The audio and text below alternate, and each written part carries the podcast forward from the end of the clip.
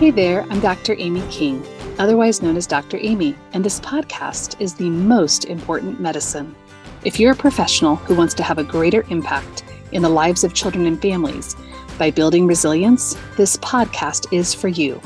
Join us to become a trauma informed champion by nurturing connections through relational health to help kids and families thrive. Every time you join me, you'll hear practical information and leave with tangible tools you can use every day. Well, hey, friends, just a little December check in and November wrap up. As we wrap up November and leap into December, I just thought I would touch base. November on the podcast was all about boundaries. I thought I might mention a thing or two about boundaries in today's podcast. As a reminder, my working definition of boundaries is that boundaries are defining what's okay and what's not okay for you. Boundaries are not a line in the sand, they're not ultimatums. Boundaries are unique for each of us and they can be fluid. They can also be dependent on our time or energy or the season of your life. So, this month in November, we focused on boundaries through three incredible guests Ashley, who taught us about therapeutic boundaries and what can feel fluid and what doesn't, what feels okay and not okay. Dr. Whitney Caceres, who talked to us about putting some of those obligations and rejuvenations and things that fill up our cup into various boxes. And also my lovely friend Haley Reynolds from The Undone Mama, who talks about boundaries throughout the holidays and what feels okay to you in terms of creating boundaries with family during the holidays. So I hope you take a listen to them depending on your needs. Dive into one of those podcasts. They're they're really helpful and provide some good orienting around what feels okay to you and what's not feel okay. So, what feels okay for you may not for me, and vice versa, right? One of the most important lessons that I've learned when I pay attention to what feels okay and what's not okay is just being my authentic self. And that, as I get older, feels more and more important to me to talk about and express. In fact, as I was writing my Peloton the other morning, I thought it might be fun to talk about boundaries via authenticity with some of my favorite instructors. So if you don't have a Peloton, oh my gosh, they're amazing. I'm a total fangirl. Um, and this will totally make sense. But you should, at minimum, be subscribing to my newsletter, which is all about how to be a connected champion in the life of children, how to behave in trauma informed ways with systems and organizations, and how to build resilience for children and families through relational health. Anyway, go to my newsletter, subscribe. It's linked in the show notes, but it's www.doctoramyllc.com. That's doctor spelled out, doctoramyllc.com.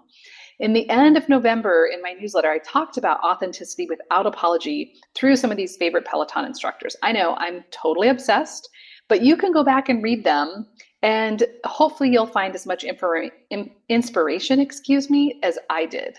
Um, and so check it out. I talk about some of my faves, including Hannah Frankson, and I link to her Spotify playlist, which I can see that several of you have already downloaded. It's amazing. Jess King, who is just this fierce queer mama of two. She's unapologetic and wonderful. Alex Toussaint, who is just a man on fire, and he has this incredible balance of being loving and passionate um, I also talk about Camila Ramon, who is just pure joy in my heart. Um, she is a gift when it comes to loving yourself as you are in your body. And finally, I highlighted Jess Sims, who, if you're a Peloton fan like I am, you know she is a total gem. I don't know how you could not love her. So, all right, on with my discussion about wrapping up November and boundaries. But really, go back. It was such a fun newsletter to write.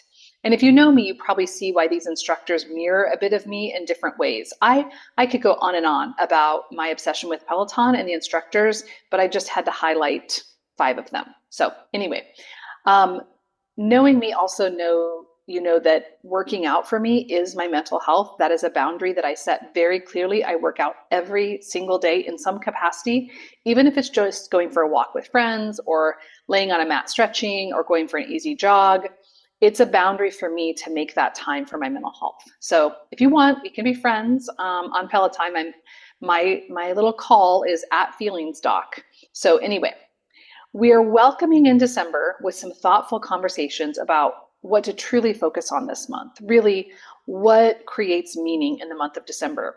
My friend Anne joins us to discuss holiday meaning. Um, I'm super excited then after a discussion with Anne to talk about um, getting disconnected from phones and screens with my episode that you'll hear from the company called Aros, A R O S, and more connected time. And then I'll wrap up the month with some thoughts on the new year. Um, I also wanted to pause in the podcast for a moment and just let you know that as of December of 2023, I said goodbye to my private practice. I still have a few clients that I work with who are wrapping up some work, but a few weekends ago, I began saying goodbye to my actual physical office that I was in for 20 years as of this year. My private practice was in Clackamas, Oregon, and it was 20 years full of memories and clients and families and lots and lots of files I had to go through. Um, 20 years with my office mates. I started my little private practice in 2003. I was pregnant with my first child. I was finishing my boards. My practice is really one year older than my daughter. And this year I was saying goodbye. Most of you who've worked with me know that I stopped taking new clients a while ago, but as you know, my work involves working with a lot of people that have deep grief and trauma. So many of my clients I've known for years. And like I said, several are wrapping up their work. But by the end of 2023, my private practice will be in large part complete. Now, that doesn't mean my work is done. The podcast is a great example of how I want to continue to disseminate knowledge and information about what it means to be trauma informed, what it means to build resilience in the lives of family and children, whether you're a pediatrician or family practitioner or educator um, or any kind of ancillary health worker, early childhood field, home visitor. All of these work, all of this work, excuse me, and all of the years that I had in my private practice have prepared me to teach and train and educate, consult, collaborate, author, podcast, and inspire others through stories, inspiration, and strife. I literally keep these stories inside of me. I carry my clients with me every day. It is my greatest honor to have been their story keeper and a safe holding space for life lessons. My clients have taught me more than I could ever express, and they have a soft place in my heart. So, as I continue on the work that I do, um, as I mentioned, teaching and training and consulting and in June, I have a book coming out with the American Academy of Pediatrics, which I'm really excited about, about how to be a trauma informed pediatric practice and guide patients and families through relational health.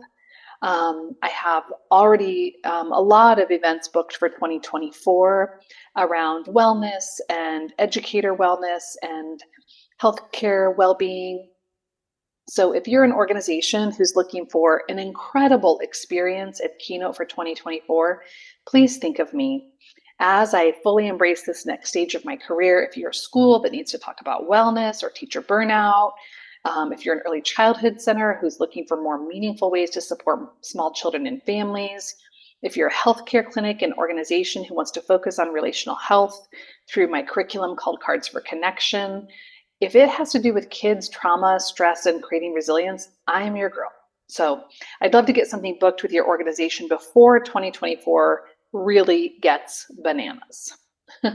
so, anyway, friends, from Peloton reflections to boundaries to what December truly can mean for us, I hope you have a joyous December, no matter what or with whom you celebrate.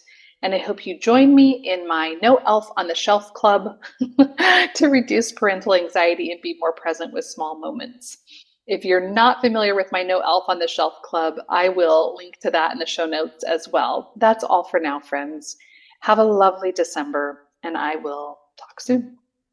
Well, that's it, friends. If you like what you're hearing here, please download my free resource called 10 Guiding Principles to Nurture Connection and Help Children and Families Thrive. This is the most important medicine. Keep listening to other people's stories and let them transform you. And keep sharing yours because your humanity will heal others. Bye for now.